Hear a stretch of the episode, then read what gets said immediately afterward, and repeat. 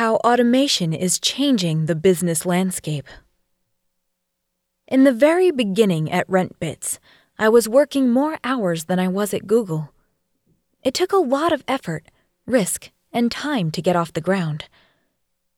I worked the first two years not making a single dime in salary and was writing a personal check to the company every month so we could meet payroll.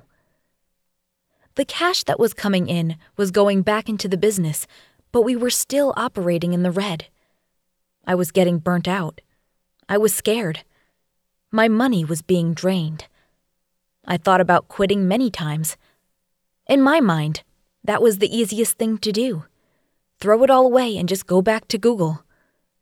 Most people quit right at the moment they are about to succeed. For marathon runners that quit, most do so at mile 20, just 6.2 miles before they succeed. Imagine that you run 76% of the way and your mind and body says quit just before you are about to be successful. I decided to persevere, to keep running. I was on mile 20, and I told my mind I wanted to finish the race. We started to gain momentum and gain even more customers and revenue. But this just increased the amount of time I was spending on the business. However, I started to see a tipping point in technological developments that helped to automate the business. From 2010 to 2017, RentBits saw and utilized technology to automate processes, sales, operations, customer service, IT, and marketing. This allowed us to become more streamlined without the need for additional resources.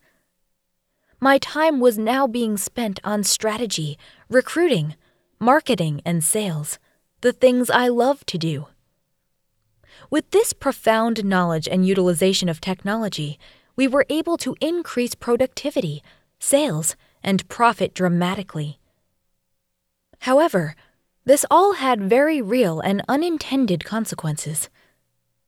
We had to say goodbye to some employees because some jobs were being replaced by automation. We closed our physical offices because everyone remaining was working remotely from various cities and countries throughout the world. The new automated economy was approaching us fast, and we were actually feeling the benefits of it but were saddened by how this was affecting our previous employees, whose jobs were being eliminated because of it. For example, in the early days of RentBits, we needed to find a way to track all of the phone leads that were coming into our system so we could help our clients quantify their advertising spend. We spent six months developing and building an IVR, interactive voice response, system that would allow us to accomplish this we spent approximately $35,000 on this new system and had one full time engineer dedicated to building the feature.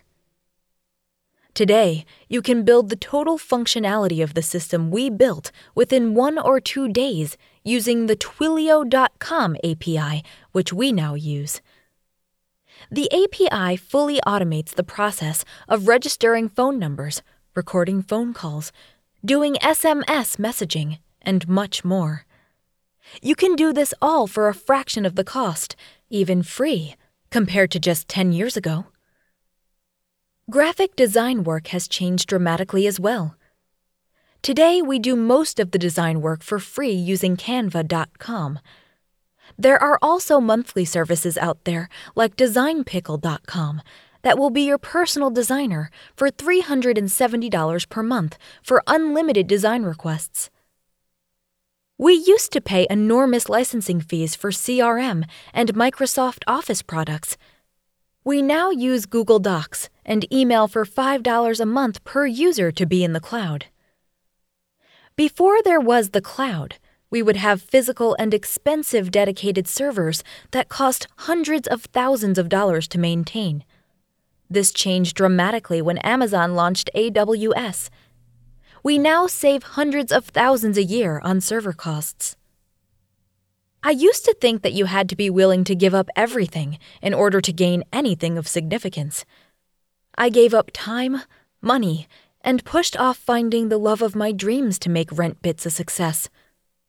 With that said, I now believe you don't need to give up everything. You can find a happy balance and finish that race.